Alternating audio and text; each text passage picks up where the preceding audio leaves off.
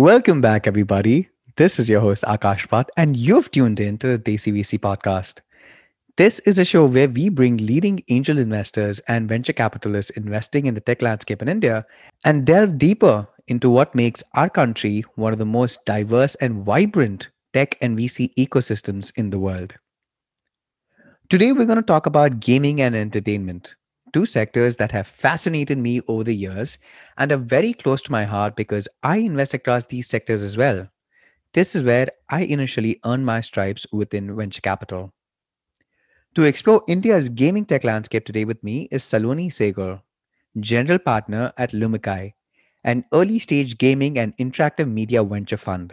She is an early stage investor with experience in fund management, portfolio growth, and investing in consumer tech startups with a focus on media and entertainment. Previously, she has been an investment banker at Barclays and a co founder and CEO of TrulySocial, a venture backed gaming company where she led the company from idea to product reality. I'm super excited to delve deeper into the world of gaming on this episode, and we have a bunch of unique insights about the space. You are in for a great ride. So let's head in and listen to the episode and see what Salone has to offer.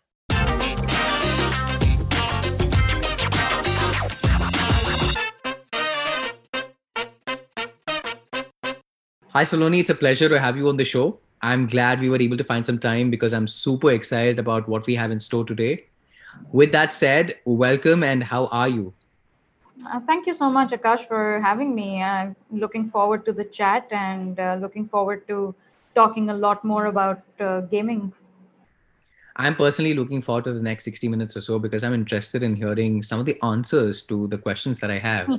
but uh, before all that, I wanted to kick things off with your summary of 2020 and the first quarter of 2021. Talk us through your most significant learnings in perhaps what feels like a decade in itself yeah that's that's such a great way of putting it right? Like for me i feel like 2020 is still not over. I think we had this spurt of optimism at least for all of us in india where september october november we started seeing caseload die down and you know indians were proving themselves to be invincible. But sadly that doesn't seem to be true because now you're seeing covid cases come up and um, we're now heading, probably heading into statewide lockdowns. So it just feels like this year never ended at all. I think some of the learnings for us, it was quite a monumental year, actually, both personally and professionally. Personally, I got married in 2020. So, to be honest, I had a pandemic wedding, and that's something that I'm probably going to be telling uh, people for generations. so, organizing a pandemic wedding in itself is a is a feat um, professionally, it was a really good year because it was we launched Lumikai, and that's our debut fund. Uh, we're India's first dedicated interactive entertainment and gaming fund. And uh, as you would, as you can imagine, fundraising in a regular year is hard. Try raising funds in the middle of a pandemic with countries in various stages of lockdown and no physical meetings and no roadshows. And we pulled pulled it off. Um, you know, I think to some extent timing, um, the the opportunity was right. We, we were in the right place, and um, I think it was it was when we look back, we've been very very fortunate and very grateful that we've had the head start that we've had at least professionally and and and uh, I think the last major learning was you know if we emerge out of all of this unscathed and healthy, I think you should consider yourself lucky. Do you, to an extent, believe that the sectors that the fund was focusing on kind of helped the whole fundraising process? Because one of the sectors that we saw, which perhaps benefited the most was the entertainment space, right? Gaming, entertainment, lifestyle, new media, all of this kind of benefited during the lockdown itself. And we saw a lot of people just sitting at home, not knowing what to do. And therefore, they were drawn to all of these other avenues. Do you think that helped you particularly go out and raise a fund, or do you think there was a combination of other things that also came into place? Absolutely. Uh, you know, part part of uh, any fundraising process is not just getting the story right, but also getting the timing right. Um, you know we saw what uh, I believe, is India going through a really transformative period, at least with respect to gaming and interactive, right? The pandemic saw digital acceleration, which has brought forward what I'm calling India's techni- technological revolution by four to five years. You know, so you already had a market which uh, was was benefited by let's say the Jio data boom and Jio explosion and smartphone proliferation right? So now you have a market of 650 internet users 350 smartphone users out of which majority are gamers and you've got an average indian consuming 12 gigabytes of data a month primarily for video content and gaming that's pretty seminal right? Last year 2020, Indians consumed 7.3 billion gaming apps, beating much more mature markets like the US, right? Like I've never seen that before. And this is because COVID brought about a systemic change, right? You had people um, signing up for broadbands and data connections. Like I, I, think if I recall the stat right, but broadband connection, ISP connections increased 150% in the first quarter of um, lockdowns. So millions of people were brought online for the first time, and that behavior is not going to go away after the pandemic, right? And and and that in in that sense, gaming was a massive beneficiary of this, and I believe that's going to stay. And if we look at, let's say, the larger picture of what's happening in, in India, which is no different from the rest of the world, you know, there's this trend of techno nationalism. Um, but more importantly, Lumikai, you know, we have internally coined this word called digital decolonization. You know, we are seeing more and more Indians reclaiming their digital identities, talking about India first games, talking about India first entertainment. And there's just an increasing desire to decouple from the West now, which is also unprecedented. So now, on one sa- side, you have consumer tastes which have evolved, and on the other side, you've got game usage, adoption, infrastructure, monetization, all converging, which creates the right uh, right ingredients for for really really big and exciting things to happen. You're absolutely right. The gaming sector in India attracted close to about $550 million in investments just between August 2020 and Q1 of 2022. And that's significant, right? It tells a lot about consumer behaviors, talks a lot about where the industry is headed towards. And I want to delve a little more deeper into the subject slightly later. But mm-hmm. one aspect that you highlighted was raising a fund during a pandemic. We talked about how maybe the thesis kind of eased out. But talk to us a little bit more about the challenges that you faced. You know, even having the thesis and live thesis kind of playing out in front of you, I'm sure it must have been difficult. I'm sure it's not easy to pitch to somebody on Zoom, and you know, closing funds on Zoom is not is very unheard of. We've seen a couple of mm-hmm. funds that were launched in 2020, but a lot of the fund managers have had a lot of difficulties in closing them. Talk yeah. to us a little bit about that. Talk to us that, about that experience and how did you guys initially plan everything out and saying, okay, this is going to be our fund strat- fundraising strategy, and how quickly did you have to adapt and move, and then try and close things around? At any point, did you second guess yourself? Was there any element of doubt involved? Can, can we raise a fund? Can we not raise a fund? What kind of LP conversations were you having? And take us through that whole process. I think it's so fascinating to hear somebody who's gone through that journey. And I can only imagine what it must have felt like to fundraise in 2020. Yeah. You know, those experiences now I'm going to have to jog back memory lane. Um, even though it's not too far off, it still feels like a different life. Um, so I think uh, for both for in our case, in Lumikai's case, I guess, you know, we're a little bit fortunate. And I remember when we did our first close last year in August, our fund administrators told us that, and, and fund lawyers that there were 200 funds in the works that they were working with, and out of which only two closed, and we were one of those two. So you can, you know, that goes back, and that's just anecdotal data of how difficult it was to do fundraising last year. For us um, at Lumikai, and you know, both for myself and Justin, uh, who is my co-GP, we came from the sector. So we had very large global networks, and essentially the genesis of this fund was actually mooted between us and a few of our large uh, strategic uh, connections who were very keen on the India market. So we never did a broad sweep fundraise in the first place. It was a very curated list of, um, I guess, investors that we went to, and we were very fortunate that they signed up um, for for this journey with us, and you know we're very grateful to them for that. Um, our fund is largely backed by some of the world's largest games and media conglomerates, either multi-billion dollar uh, companies across the world, and you know, they instilled their faith in us very quickly, and that allowed us to, I guess, do our first close within six months of us starting off in our journey, which is which is really unusual and unheard of. And um, a few of them I'd met in person who'd known me from my previous days as an investor at LVP and as a former entrepreneur. A few of them I met through uh, over Zoom, but overall, I think it was, you know, we've been very fortunate that whoever we tapped out, um, tapped into, decided to back us. And I guess that made the journey a lot easier for us. And it's quite uh, unconventional, I would say. So, um, you know, we, we uh, it was a combination of right time, uh, the right people, the right networks, uh, all coming together um, for for this. Now, if you were to do that whole process all over again, looking back at some of your experiences and learnings, what is one thing that you would perhaps do differently than what you did? Um, that uh, I don't think we would have done anything differently, to be honest. Um, we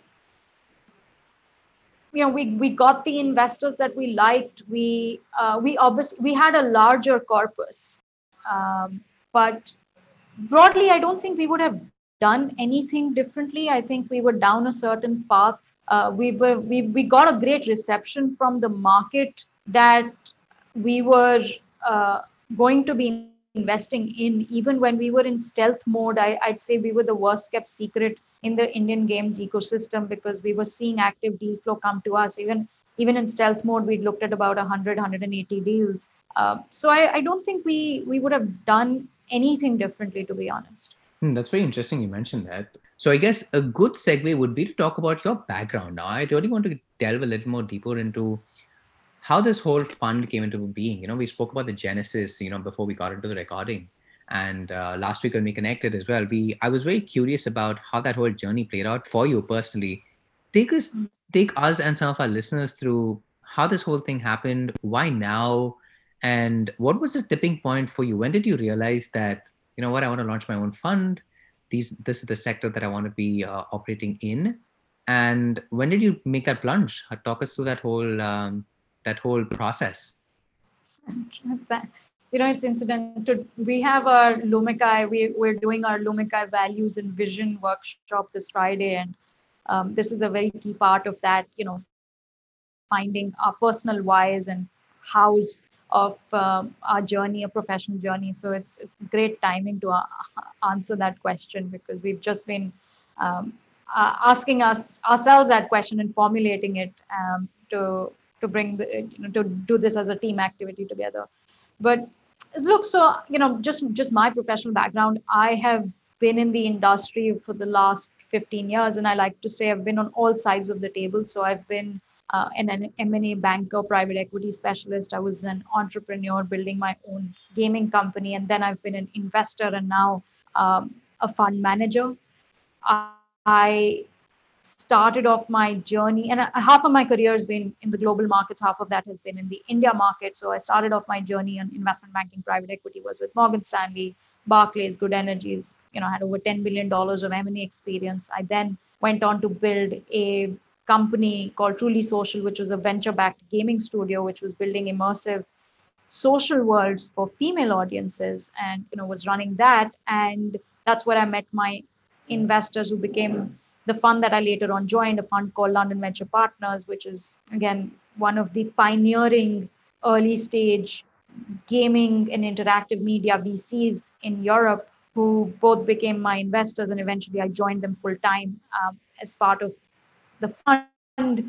um, that was um, i guess you know that's when i fully transitioned from entrepreneur operator to investor and it was the perfect culmination of my skill sets over the years you know both from a qualitative and a quantitative pers- perspective and at that point of time it was a you know i brought this toolkit I'd amassed from all the years of being an entrepreneur, being on the private equity and the M&A side. I think when I was transitioning, that choice that I had to make was early stage venture or more later stage growth stage private equity style investing. I chose early stage. Uh, I believe early stage has certain nuances. It's incredibly exciting. Um, and also, particularly for the industry of my choice, which was gaming, the inflection point for gaming companies comes quite early in their life cycle. And, you know, I felt I was better equipped to assist founders at that stage as opposed to more growth stage investing. I think the choice of fund was largely twofold. One was, you know, when I was at LVP, uh, there that these these and I, I was leading their first close for their third fund. Um, you know, these thoughts started germinating, and I had started to see a lot of deal flow come from India. And at that point of time, I was also looking to transition back to the India market uh, because my partner was based here. But you know, that was the time we started to see lots of things happening in the gaming interactive sector, but there wasn't a sector focused fund. And the market now, um, at, at that point of time, I felt had the breadth and the depth to absorb a sector focused fund.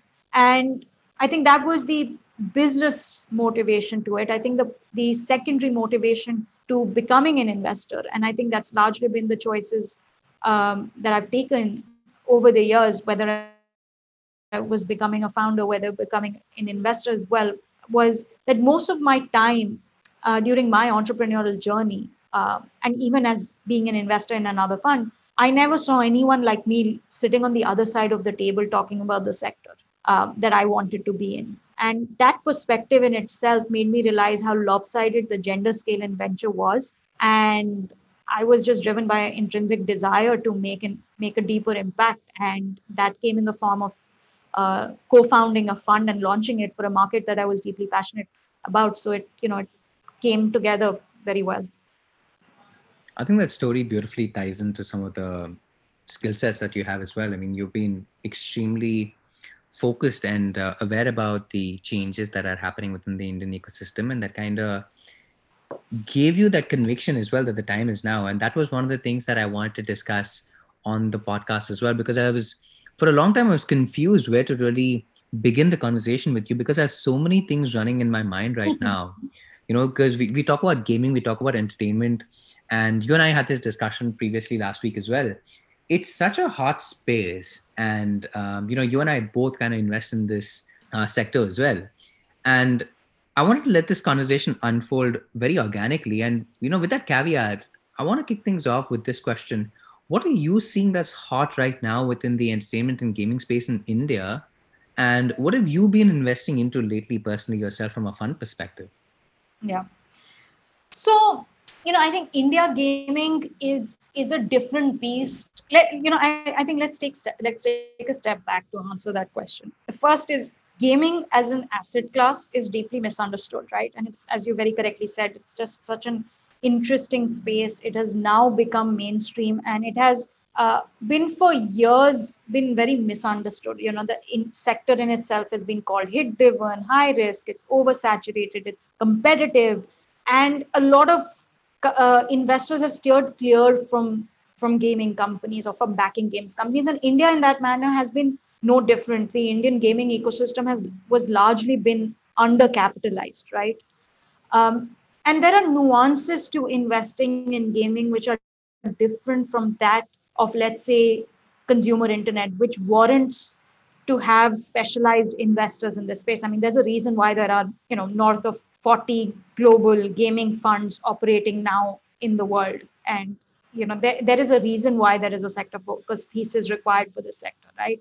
Because there are certain things which um, you need to keep in mind for example in gaming it's important to enter and invest earlier than most other technology investments and that's an assessment that is very hard for a lot of investors to discern without looking at obvious metrics, right? Um, the second common mistake that people make while looking at gaming is, you know, it's it's a sector, it's like a monolithic entity. So uh, you've backed one content play, you have one gaming platform play, and you feel you're done covering the sector. But you know, the problem with the sector is that it's got massive depth and it's got massive breadth. Um, other problems when you're looking at gaming, right, are there's no problem solution framework when you analyze gaming companies. You know, we talk of VCs like to talk about this vitamin painkiller approach.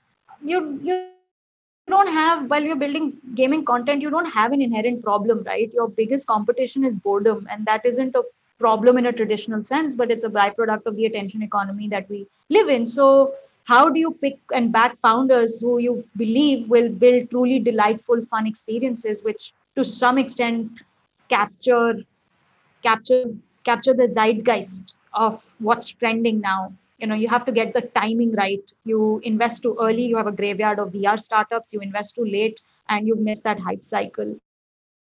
Um, whether you have large addressable audiences or not sometimes doesn't matter in gaming because smaller niche companies can achieve very massive outcomes.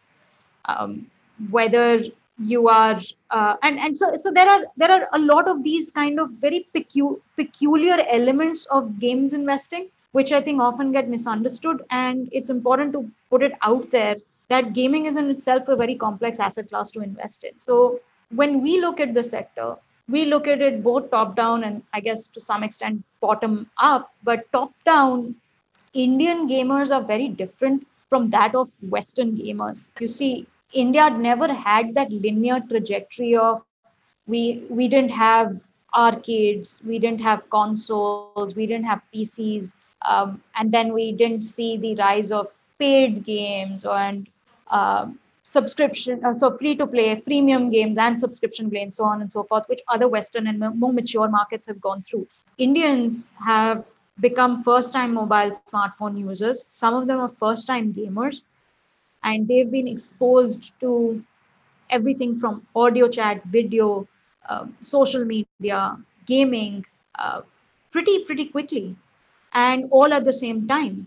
And to some extent they are very primitive but to some extent they're very sophisticated. Because in india the demand has largely for gaming has been catered to by foreign uh, publishers right? So you've got the pubgs and the clash of clans and the garenas and the free fires of the world doing exceedingly well because that was their first gaming experience. Now, if you're starting off with that gaming experience, like action adventure games or first person shooters or these multiplayer games, uh, that level of sophistication as, as a gamer is, is really hard to design for, right? Also, and I say primitive because Indians are just getting used to in app purchases and when we talk about real money gaming you know they're just getting used to staking small amounts on digital platforms for the very first time so right. it's a very, you know, very complex digital sociology to unpack for and and build for. And I think that's what makes this market very unique. That's what got got us so interested is that you know, there's clearly massive demand. Mm-hmm. There's there's you know out of the top grossing 50 apps, less than 13% of them are India first or India content. So there's clearly a massive white space to build here. Right. Um, and uh, you just need the right catalyst to allow these founders to go out and build it. And i guess that's that's the kind of gap that we got attracted to and that's why we're here. Well those are the fantastic points that you've raised and i want to break them down one by one. And i want to perhaps begin with why it's interesting for me personally because i see gaming uh, especially consumer focused gaming uh, businesses very similar to social network or uh, social networking platforms that we saw back in the day. You know mm-hmm. uh, if you just take a look at for example PUBG you mentioned, uh, or Call of Duty or Fortnite, it doesn't look that different from what Facebook kind of looked back in the day, if you think about it, because for more people today, it's less about just playing the game. What it's it's not even about actively playing the game, it's about having those conversations around it. You know, there's there's user chats, there's interactions, you end up watching others. Discord and other pl- platforms in itself have become communities that kind of have a belongingness. You can almost compare it to how Facebook initially started building out its own platform.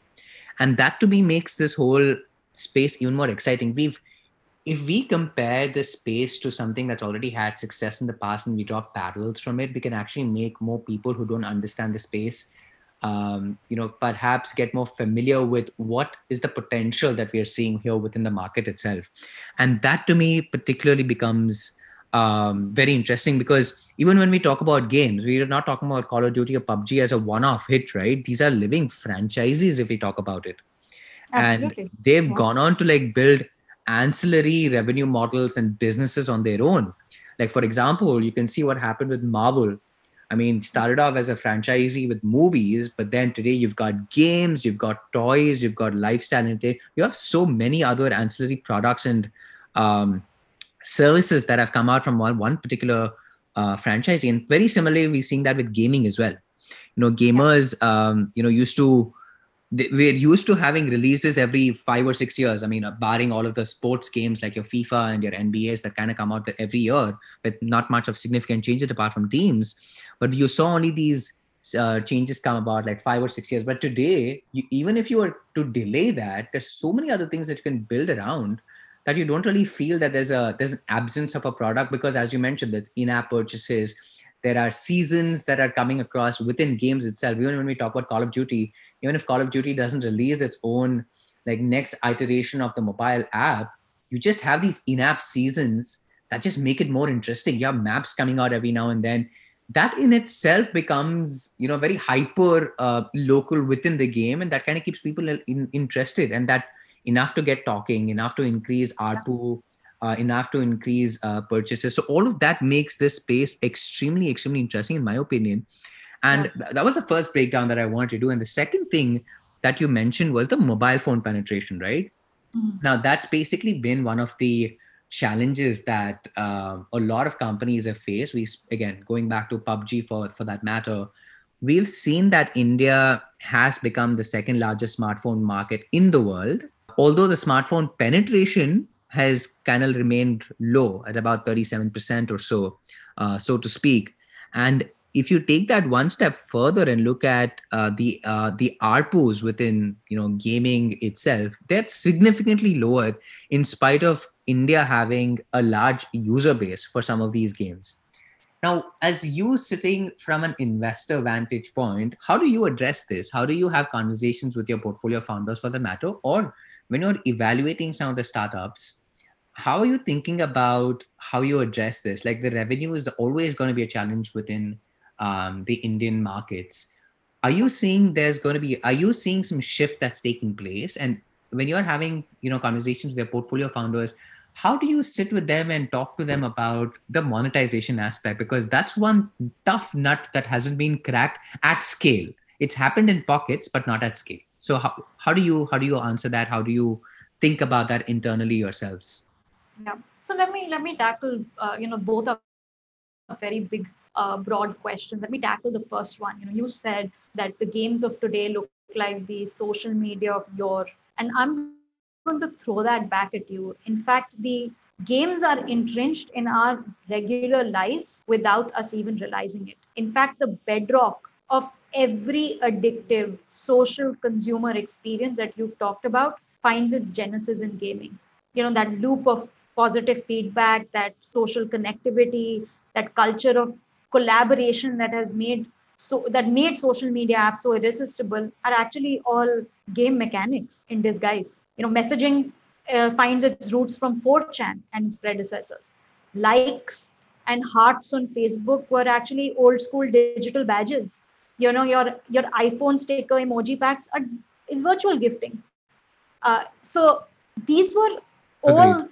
things that we have as gamers if you've grown up playing games you there is absolutely this transferable expertise that social media now leveraged for designing social consumer products.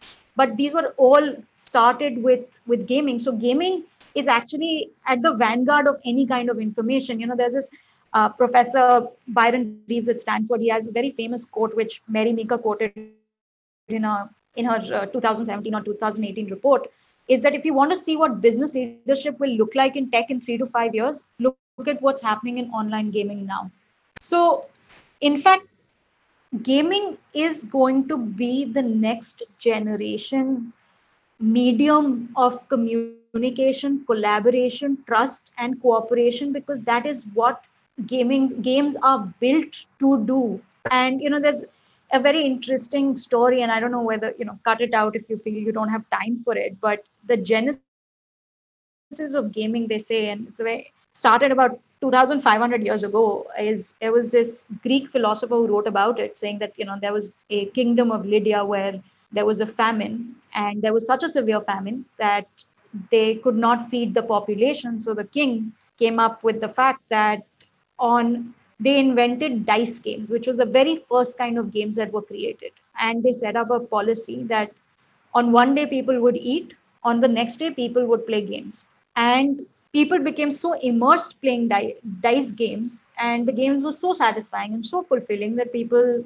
forgot that they had no food to eat. And again they started doing this and then they did this for 18 years apparently and they survived through a famine by eating one day and playing games on the next day. And this is what what gaming has now come to will come to mean is that it's a perfect space for collaboration perfect space for connectivity perfect space for um, just social validation as well in a in a way that i guess other entertainment medium does not fulfill right? Gaming is is lean forward experiences you know? We talk about television cinema or all or lean back experiences gaming uh, is a unique experience is where the player gets agency they have full control of their um, their life or their you know their in-game characters which sometimes in life you don't have. And this is more and more when we see in a generation which has grown up swiping uh, rather than liking this is a generation of digital natives so you can only imagine what the next gen- 10 years of what gaming can be and especially with the technological changes that are happening so swiftly is what those experiences will look like. So it's it's much more beyond um, fortnite. So I, I you know gaming goes back years and in fact it's the bedrock of you know every experience that you have right now. And in fact perhaps not every company is probably not a games company, but every company to some extent uses game mechanics, and uh, and that will be more and more what we see if companies in the future do. I'm so glad you brought this topic up in this story because uh, sorry to interrupt you. Uh, yeah. Because it brings up this philosophical um, debate, and we don't need to get into it, but it's just you know, one of those things that came up while you were talking. This is also exactly how we, you know, look at escaping real world suffering. You know, you talked about how you know, this kingdom of Lydia went um, almost 18 years, if I'm not wrong. I mean, I remember yeah. this from back in the 18 years surviving this famine. Now, that's exactly how we look at today's games as well. It's a it's an escape mechanism in in a way or so. We're using it to like get away from the real world. We're using games to get away from everything that's broken in the real environment and everything that's not satisfying about the real world. And we're and that's what we're getting from games. So, from on a philosophical level, I personally feel as much as I'm drawn to it, it also is a separate world in itself that's kind of taking us away from everything that we need to and kind of like heals pain in one way or the other, which is both good and bad. Uh, but we, we don't need to get delve into that. But I just thought it was interesting to bring up as you know you brought that topic up. It kind of like resonated about uh, escapism yeah. in one way or the other yeah yeah. And and that's escapism is not bad right? I think gaming and now you know even scientifically and sure. if you look at research games has gone on to prove that you know you're better for you develop strategy skills you're better for playing games rather than not you develop collaborative skills. Right. Um, you know you you you want as gamers you want to imagine these epic wins and in life you may not get that but that gives people the means to achieve those epic wins which is not necessarily a bad thing. But yeah i mean i, I think that's a that's a conversation that we could go on uh, for hours about. But to answer your second question which is a lot more specific i guess to india and india monetization. Now look i think indians have always paid for ent- entertainment right? Um, we've always paid those cable connections and subscription television um, because we wanted to be entertained. Now we are a generation um, of indians who are uh, at least to some extent because you know uh, we don't have that outdoor infrastructure of uh, or that you know focus on sports as a generation we're we're we're quite time rich. So when you're time rich the um, the choice becomes the obvious choice of spending passive time is is entertainment and gaming has been one of those choices right? So now if we are to look at what some of the trends that we are seeing like for example pubg was a great trend right? It was a action game came to the market uh, you know very heavy download. Who would have thought that game would have ever worked in india? But it did. And at its peak it was at 18 million daily actives and um, and just uh, just a phenomenal success in monetization. And that told you something. And that indians were monetizing and indians were making in-app purchases. And those purchases are largely vanity items right? Those those purchases are skins that give you no gameplay benefit but just for the sheer satisfaction of a gamer. So indians did monetize there. Indians are monetizing on free fire. Um, and indians are spending money. We've recently started seeing trends of virtual gifting happening in india as well when we speak to some of our larger investor base India is now coming into the top 10 grossing countries and top five grossing countries for them. That's never happened before. So, you know, to some extent, um, there is a little bit of user adoption. Uh, there is a little bit of user training, but also you have to ask yourself is there gaming content that is India first that is currently worth paying for? And that will answer your question, right? In and gaming is something which is global. It's you know you can compare to the best. And when you look at that quality you want that quality and only then will you pay for it. So an indian user is a discerning user. So that user and she needs to be treated with that respect as well when you look at the quality of games that you build for the india market is. And uh, that's the advice that we give um, founders is that find white spaces find opportunities which where Indian audiences are underserved and go out and build those and we will help you find the right quality the talent the capital uh, the partners to help you do that. That kind of raised a good point here which is do you localize your offering or do you just maintain a standardized version of your product? Now taking the example of perhaps um, pubg which was super successful within the Indian ecosystem and Indian in, in within within the various demographics of uh, the users. I don't think there was a whole lot of localization that went into making the game popular from a game mechanics perspective and the development perspective. And then, then you saw Ludo King and some of the other stuff that came out uh, on the casual gaming side, which also captured um, the attention of users. So when you're looking at it or when you're speaking to founders or you know when you are looking at the industry from an outsider perspective are you looking for companies that are entering indian markets to localize some of their offerings? Or do you expect and want them to come the way that they've built it for global audiences as well? What's like the best what's the best india strategy for an outside player entering our country? So you know it's neither it's not either or.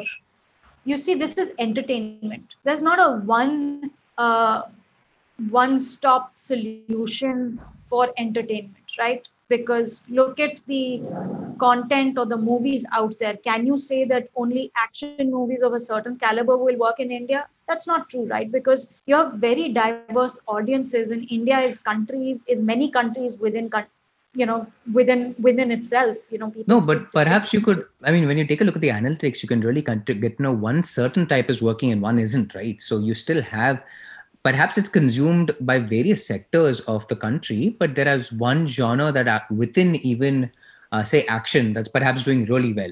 Maybe foreign action cinemas are not doing as well as as much as localized action cinema.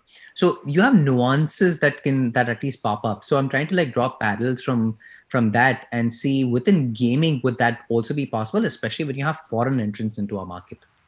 Sure but uh, to that extent for example you've got a you know if you look at that comparison you've got a pubg which is popular but also a ludo king that is popular right? Because gamers and genres of gamers are so diverse.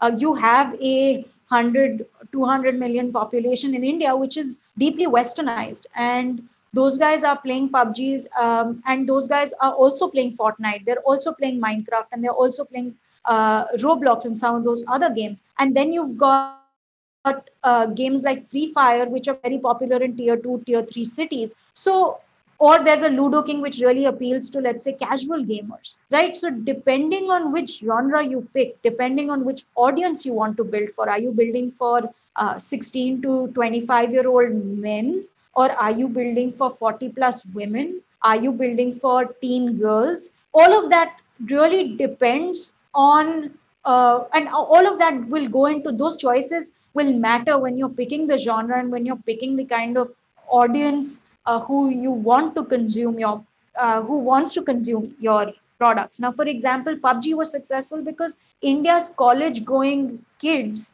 have been playing counter strike and dota and those games for the longest time. You know they've been buying those counterfeit cartridges and they've grown up playing those games. So there was automatic affinity. Ludo works because there's there's a cultural resonance with it in terms of you know it's a it's the game of pachisi but also it's a game that we all grew up playing. There's a lot of nostalgia involved in it. So yeah, I, I think my, my point is that you know gaming needs are diverse and there can be people who play um, a ludo game. Uh, there can be women who play a ludo game but also at the same time play a farmville game right there can be that overlaps as well. And i guess that is important to understand when you're looking at the india market that there are diverse tastes here and there is depth in in genres. Um, i think what I, would rather speak to for what indian founders can do better uh, rather than what outsiders are because india is currently seeing a fairly um, you know it is an import market at the moment where we're seeing foreign publishers. I'd rather um, answer about what indian uh, founders can do better. Indian founders need to find their white space, and gaming is require game development particularly if you're looking at content requires a certain kind of mindset and a certain kind of mentality right?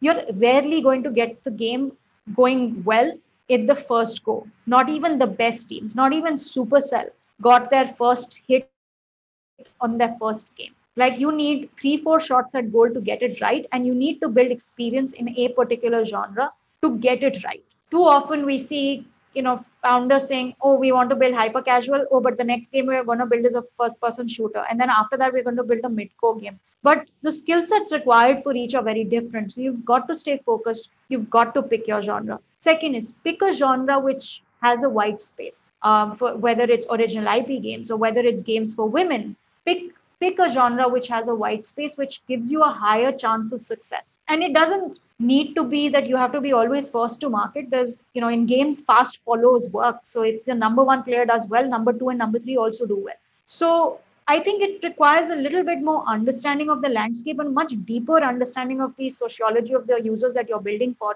especially when you're building entertainment and gaming products. It's very interesting. It's uh, especially when you talk about picking a genre and trying to build around it, right? Um, we've when we talk about genres, we talk about skill-based, arcade, sports, um, adventure, racing, strategy, so on and so forth. Now you've kind of like seen all of these companies go out and come and build, and I really resonate with the fact that you mentioned well, you got to like pick one of the sectors, uh, one of these um, genres, and try to um, see if you're actually able to nail down on it. Mm-hmm. When you're looking from a developer perspective, when you were like when you're in, looking at all of these developer companies that are coming out, publishers that are putting out games. How do you then have conversations with them when, you know, you've how do you how do you go out and have a conversation with a founder who has successfully built um, a particular game in a genre and is now trying to venture out into a better or a different genre altogether. Started off in say sports and has number one sporting app in the country, and now wants to get into completely different, say puzzles or strategy or gaming for that, or, or uh, action-oriented uh, multiplayer online game for that matter.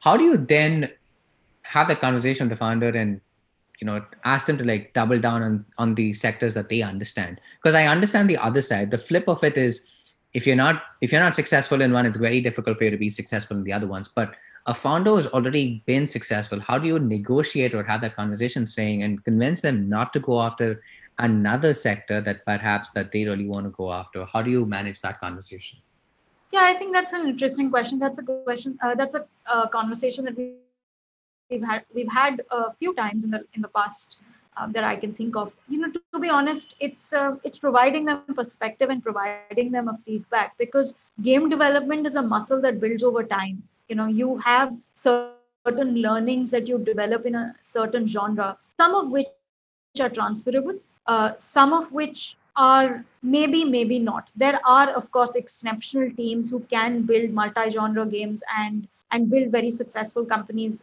around it. But typically, that's that's rare. I think you know if you have built expertise in let's say sports games or cricket games for example then go down that path of thinking about what are the other experiences which are synergistic to what you built already that you can then provide to your users right maybe is it um, is it adjacent other sports games or how do you deepen the mechanics of the sports games that you're already building but typically these massive pivots from genre uh, require a lot of time and a lot of capital. So if yes, you have gained um, you know tremendous amount of success through building in a one genre, and now you want to experiment, then great, go go for it. If you've got the wherewithal and the resources to do it, and the talent to do it, and and the time bandwidth to do it, go for it. You know, gaming is a creative and it's an innovative space. Breakthroughs come come when you least expect it. Uh, however, if you know, for example, if you're a venture backed company or down a particular path and you have achieved success in that path, I think it'll require some kind of very serious convincing and uh, to be able to say we're going to now pivot and go down a completely other genre and then also achieve that similar success because there's no guarantee right? It is it is a business which is um, a, which is uh, to some extent hit driven in that sense is that and it is you're you have to look at what the com- competition is in that space. Like are you the best at building live multiplayer uh, experiences? Um, and if so then okay sure then maybe you want to build down it and you want to innovate on a genre but if not then maybe rethink and play to your strengths. Those are some interesting points that you bring up. And one of the things that i want to follow up is with the demographic expansion in the country you touched upon perhaps the opportunity in building out games for very specific audiences. Could be women, could be girls under um, specific age categories for that matter. And with respect to a bunch of subsectors, um, so to speak, within gaming, uh, what's the opportunity? Where are you seeing this expansion take place? Now, we could get in, we can, you know, kind of split that down into genres, or we can actually split that down based on uh, the sectors that you're seeing within the gaming realm um, uh, as such. Now we get that, you know, we spoke about this internet penetration, smartphone penetration, all of that has accelerated growth in these sectors. But what else can you share with us, perhaps on the consumer behaviors that explains why, um, you know, we're perhaps entering a very ever, very lush period within um, the gaming sector in the coming years, and how demographic expansions can take place at scale. Yeah, yeah, that's you know that's that's a um, I think topic very close to my heart. I think I posted something um, on this on LinkedIn. But you know, demographic expansion is actually driving the growth that we're seeing in gaming at the moment, and it's is why globally gaming is becoming mainstream. It's just simply more kinds and more diverse kinds of people are playing games, and people who were originally thought of as non-traditional gamers are now spending time on games. So but that supply is less, right? So I think Google and Newzoo uh, did a white paper a couple of years back, and essentially their finding was that 60% of global casual gamers are women, but less than 20 or 30% of apps are catered towards them.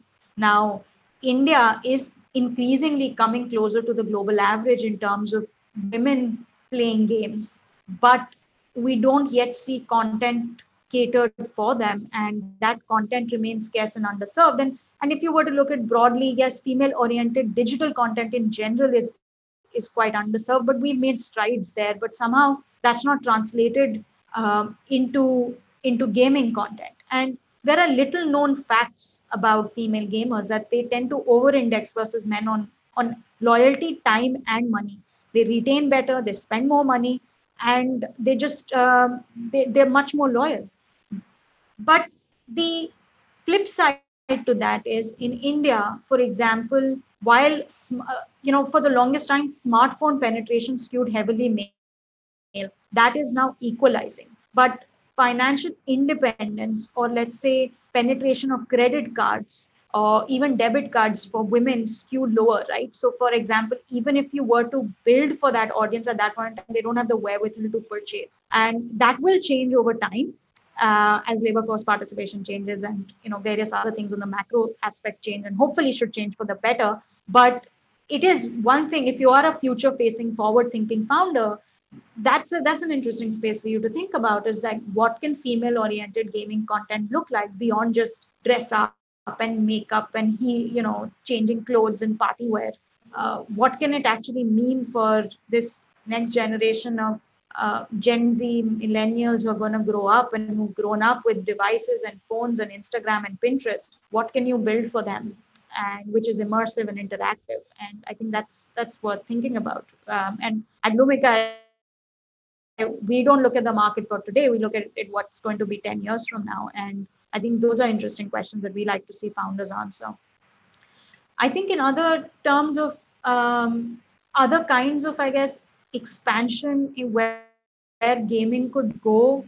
Uh, I think original IP, right? We've got a 5,000 year history where Indians love their stories. We love storytelling. And we now are seeing technology uh, increase by leaps and bounds, but we still haven't built those immersive transmedia IPs, which can be gaming or those worlds which have you know indian cultural touchstones etc which could then appeal to a wider segment instead of your this gamer being just this 13 year old sitting in his you know room playing dota but you know that that could that those kind of experiences speak to much wider audiences and those kind of experiences should also be built out and that's something for founders to start thinking about and we're seeing that we're seeing slowly seeing that ambition we're slowly seeing that vision and um, I, I think you know we're early days for the industry. Eh, we've seen the market at inflection points, and these are some directions which I guess founders could start thinking about if they if they aren't already. And I, I think we're seeing that to some extent.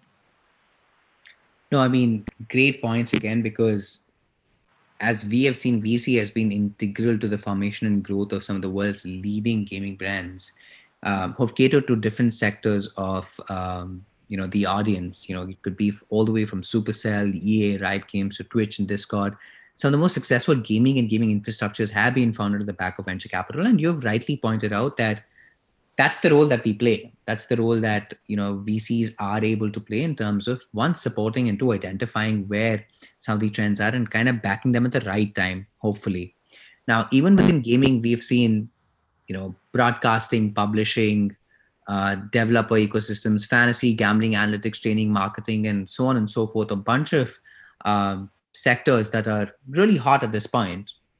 But I have a two part question on this front. What are the current things that are top of mind for you from an investment perspective? And what does that really tell you about the LP mentality as well? Not just within your fund, but also some of the funds that you co invest with and are collaborating with within the ecosystem how are they seeing it and how are those conversations pla- uh, panning out you did mention that some of your lps kind of get get this space they they understand this space they've been been in this space themselves. They understand how gaming works as such. But perhaps let's take a step back and look at funds that are a little more agnostic and they look at gaming occasionally. They perhaps have one company part of their uh, you know fund um, on, or so to speak within the gaming realms. How do you think the conversations and based on some of the interactions that you have had with fund managers, how do you think their LPs or you know how are they thinking about this sector? And how are you educating them on on this sort of an opportunity? Yeah. So I think the right word is collaboration, right? So we've already touched base with a, lo- a lot of the domestic investors who are very keen on on gaming. And you know we we want to be we want to partner with them. And uh, you know we have swapped notes we've swapped opportunities uh, with them as well. And it's a largely collaborative experience. And i feel that there is merit you know we bring a certain experience and expertise and the domestic funds bring a certain level of experience and expertise and that is only good for the investor. So uh, for for founders it's not a it should have not been either or. I think it's the best composite is having having both. And that's a collaborative approach. And this is obviously for funds who are invested in gaming. There are, of course, many Right. funds who still view gaming with some skepticism. But I'd say largely the domestic ecosystem is waking up to the fact of gaming as an asset class. Now, the way I guess LPs are looking at it now, obviously, our LPs are very attuned and very acclimatized to gaming. Mhm. Um, gaming as an industry, it's large. Some of these they're they're within that industry in itself. Um, I think the biggest case study is the Nazara IPO, right? It's just been announced, and we've just seen the last two weeks of a massive run up where Nazara's IPO was oversubscribed by 175 times, right? And that tells you something. And at Lumikai, we, we've had certain hypotheses when we uh, wanted to uh, set up and launch the fund. And I think those have largely proven true that we believe that the sector is counter cyclical and hence there will be mainstream interest from, let's say, the larger markets. And that's proved out. The second is we've now seen financial institution investors who are looking at gaming as an investable asset class. Now, Nazara obviously benefits from a scarcity premium that it's the only company in gaming that funds can take exposure on, but that's obviously uh, shown the potential of that industry. The third is you've got strategic interest in the market now. So you've had, you know, Stillfront acquired Moonfrog. We know that there are a couple of other companies which have uh, been in conversations for M&A. Uh, there was, um, you know, Junglee Games just got a strategic investor as well. So clearly there is there is increased strategic, global strategic investor interest in the market, and that's playing out as well. So, you know, obviously the broader themes of there is a lot of liquidity in the market, um, a lot of global capital inflows looking for higher yields, um, and that's that's industry wide. But gaming is getting its day in the in the sun, as so to speak, uh, with it being recognized as an asset class from both strategics and, and financial investors. Now, I'll tell you why I brought this topic up because you and similar funds like yours operate at the earlier stage, right? And Yeah. you guys are very focused on helping the companies get from, um, you know, zero to one. Now we need that to happen because if there's more conviction at the early stage, then you're kind of setting them, setting some of these businesses up for better and greater successes as they progress. Now that whole progression from one to ten or ten to hundred is where the scarcity kind of perhaps exists in the ecosystem right now. Nazara is a great example of you know a liquidation event that's taking place within the gaming sector. Now, if you continue and funds like yours continue to back companies, um, you know, up until Series A, but there aren't enough funds to take over from there on because you know the ones that operate between your B, C, D, and F and future rounds, there are only limited funds in India, and most of them kind of happen to be outside investors as well. Now, the good thing about that is the outside investors understand and have seen this global trends take place. Yeah. Now, as some of our larger Indian funds head towards that sort of a trajectory, I'm just hoping that that sentiment and that trend kind of resonates with the Indian investors so that there's enough backing that goes in place. Do you see that as a problem or not? Because in my head, even if the Indian domestic investors don't participate in later round stages, there is going to be a few, there are going to be a few investors in the ecosystem who will participate. That's like your Tiger Globals of the world, and you have you have the Sequoias that will come in and, and, and end up backing them. Do you see that as an issue right now that we don't have enough domestic larger funds backing these um, companies within the gaming space, or do you see? Are you comfortable with how the space has panned out so far? Yeah, I think you know, I I, I think that will come uh, over time as you start seeing more. You know, I think we're already seeing a lot of later stage funds approaching our portfolio companies, and you know that that was a pleasant surprise for us. So I think that will come, and there is a lot of global capital interest, as I mentioned. You know, there are now 40 global uh, games funds which focus on varying stages of have have varying focus of invest uh, of investment stages which are you know we're friendly with all of them whether it's Is is India a focus for some of them, by the way? many of them yes. Okay. uh, makers bitkraft griffin galaxy you know all of these guys are later stage investors and you know we're friends with all of them. That's that's our larger network. And there is active interest in looking at the india market. So to some extent i feel that that uh, while the domestic uh, investors start educating themselves about the opportunity, there is global capital and, uh, the domestic capital will follow. I mean, that's just been the natural trajectory, right? Uh, and um, we, we, think that it's an opportunity, and uh, that that's that's bound to happen. I'm very confident that there is going to be a lot of interest going forward as well. But, however, the biggest hurdle that I believe the gaming industry currently faces is the lack of regulatory framework. How do you see yourselves, by that I mean VCs who are operating in this space, shaping the framework in the country? And what can you do better? And how does the whole ecosystem kind of come together to ensure that we have a proper framework that kind of nurtures this industry as we move forward? And that could also apply to things on fantasy and gambling, which perhaps might not directly fall into the gaming space, but obviously has a massive implication and impact on how gaming ecosystems are built going towards in the future? Um, so, you know, I think the scanner is particularly on real money gaming and fantasy gaming uh, uh, at the moment. And that is clearly uh, you know it's a little bit opaque in terms of certain states have taken certain stands and we're still now awaiting news from the center and you know since the matter is under consideration i don't want to comment on it. But the i think what's important is that the industry is lobbying. The industry has come together. They've joined hands. So you know games companies uh, uh, game the game developers themselves are now uh, coming together particularly to educate as well about you know what is gaming? What are the various genres in gaming? What is esports? What is fantasy? What is real money gaming? And i think um, all we can do at this point of time is educate the market. And um, and I, I, think that's that's already underway.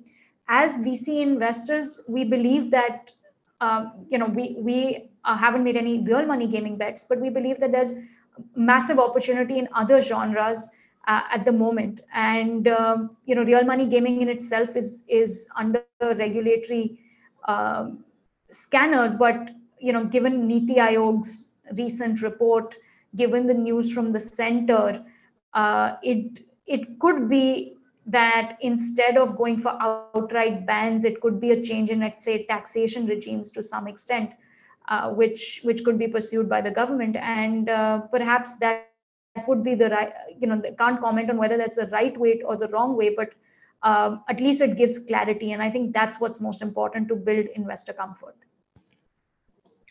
These are fantastic points that you bring up and um, i'm incredibly keen on how the regulatory framework will will play out and policies will, will play out especially with respect to say mobile fantasy sports in india or um, some of the other stuff that we spoke about now, the Public Gambling Act of 1987, which I can't believe I'm still saying this, uh, uh, which deals with premium fantasy sports in the country, still criminalizes gambling in the public mm. uh, public format, uh, but fails to distinguish between game of skill versus game of chance.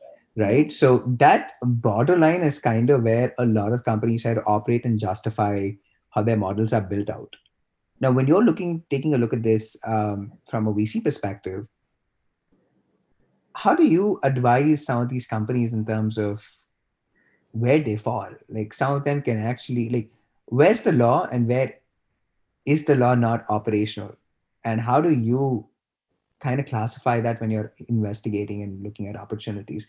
Does that really matter to you uh, in terms of how these companies are positioning themselves because there could be implications, right? At the end of the day, what if these companies do run into lawsuits? And they stand, you know, at the risk of being uh, banned in one case, one, one form or the other. How do you navigate these murky waters from an investor perspective, and how do you, you know, ensure that you're protecting yourself against some of the investments you make in this sector? Yeah, so at this point of time, I mean, you know, we've obviously looked at a lot of the plays. At this point of time, we haven't quite gotten comfortable on the opportunities. And, you know, I guess uh, this is the reason why we haven't made a play in, in this particular space at the moment. That's not mm-hmm. to be mm-hmm. said that if there is regulatory clarity and we we we won't ever make a play uh, but at this point of time i guess we're also you know wanting to work alongside the industry in supporting any efforts which can help uh, clarify these matters right? What is a game of chance? What is a game of skill? How do you define it? What are these yeah. platforms? Uh, is this real money gaming? Is it real is it gambling? Uh, what is mobile esports? And and i think that that is a first step for us. So mm-hmm. for example that's what we spend a lot of time doing. Like we, we wrote up a blog on uh, esports. We've you know we've talked about we're, we're now going to do another blog post on um, we've previously written about the launching the fund and, and just the various genres and the opportunities in in the market. So i think this is a slow education and as an investor who's looking to be in this market for the long term uh, we're focusing our efforts on that to help help just provide clarity and to work alongside the ecosystem to support any initiatives which can help clarify um, these these matters well, it's been a fantastic conversation so far, uh, Salone. I've enjoyed discussing uh, the trends, um, especially you know getting into the gaming side of things. I wish we had an opportunity to get delve a little more deeper into the other ancillary uh, sectors that kind of make up the gaming ecosystem in the country. But um, unfortunately, we're coming towards the end of the podcast. Uh, and in my opinion, it's been a great conversation, and uh, you know I believe that we are amidst uh, one of the most tectonic shifts within the Indian ecosystem with respect to gaming. And we're still in the early stages, as you pointed out previously as well, of that transition. And technologies, as they are emerging, you know, we're talking about 5G, cloud um, streaming, blockchain. I wish we had a little more time to delve into the blockchain and how that could really affect how uh, the ecosystem could look like in the country, given with everything that's happening currently within the Indian ecosystem, and we talked about the crypto side of things as well. Right. Uh, all of these are would make for a great second podcast with you at some point for sure, because as you said, this this is such a vast space. There's no definition yeah. here. There's a lot of uh, intermediaries. There's a lot of overlap with uh, with sectors that kind of in, fall in and around the space. But we've learned a whole lot about what the evolution has been in the sector so far. So I'd like to thank you for your time and being on the on the podcast and sharing some of your insights. And I'm really excited about the future of what the gaming ecosystem look like. And more importantly, hopefully collaborating with you with some of the investments and trying and following some of the work that you've been doing and uh, how Lumikai is going to become a dominant player in shaping what looks like to be a very, very evergreen sort of market in India going forward, given that you know all the subjects and topics and trends that we spoke about previously over the course of the of the episode. Well, thank you so much for having me, and thank you so much for your interest. And uh, look forward to many more conversations, and look forward to working together, Akash. Wow, what a fantastic episode that was! Now, we keep getting these amazing guests all the time who share unparalleled and unique insights about the spaces that they invest in and they work in. And I couldn't be more grateful for their support and all the insights that they're sharing with us on this show. Well, if you're like me and you enjoyed this episode, please go ahead and share, rate, and review our podcast because that helps others discover the show as well. One of the things that I want to do going forward as well is get your feedback. If there are guests that you want me to bring onto the show, please drop me a note on Twitter, or Instagram, or email and let me know, and I will try my best to get them onto the show. With that said, we are inching closer and closer towards the landmark 50th episode make sure you tune back in to see who we have lined up to be episode number 50. So until next week, continue to keep hustling, everybody, and see you on the other side.